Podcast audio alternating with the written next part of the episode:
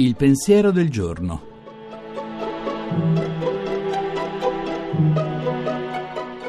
In studio Nicoletta Tiliakos, giornalista.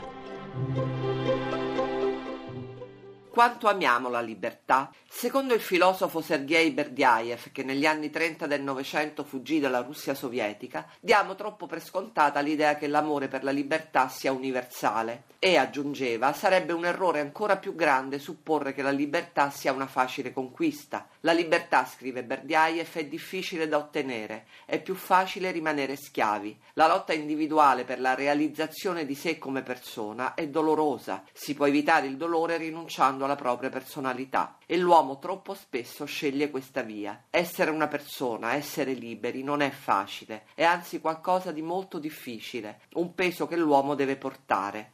Dall'uomo si pretende in continuazione che rinunci alla sua personalità, che rinunci alla libertà e sempre in cambio gli viene promesso che la sua vita sarà molto più facile. Ma sappiamo che è un'illusione. Troppe volte le scelte fatte per quieto vivere o per pigrizia non solo non mantengono la promessa di procurarci la felicità, ma non riescono neanche a farci raggiungere la tranquillità. La trasmissione si può riascoltare e scaricare in podcast dal sito pensierodelgiorno.rai.it.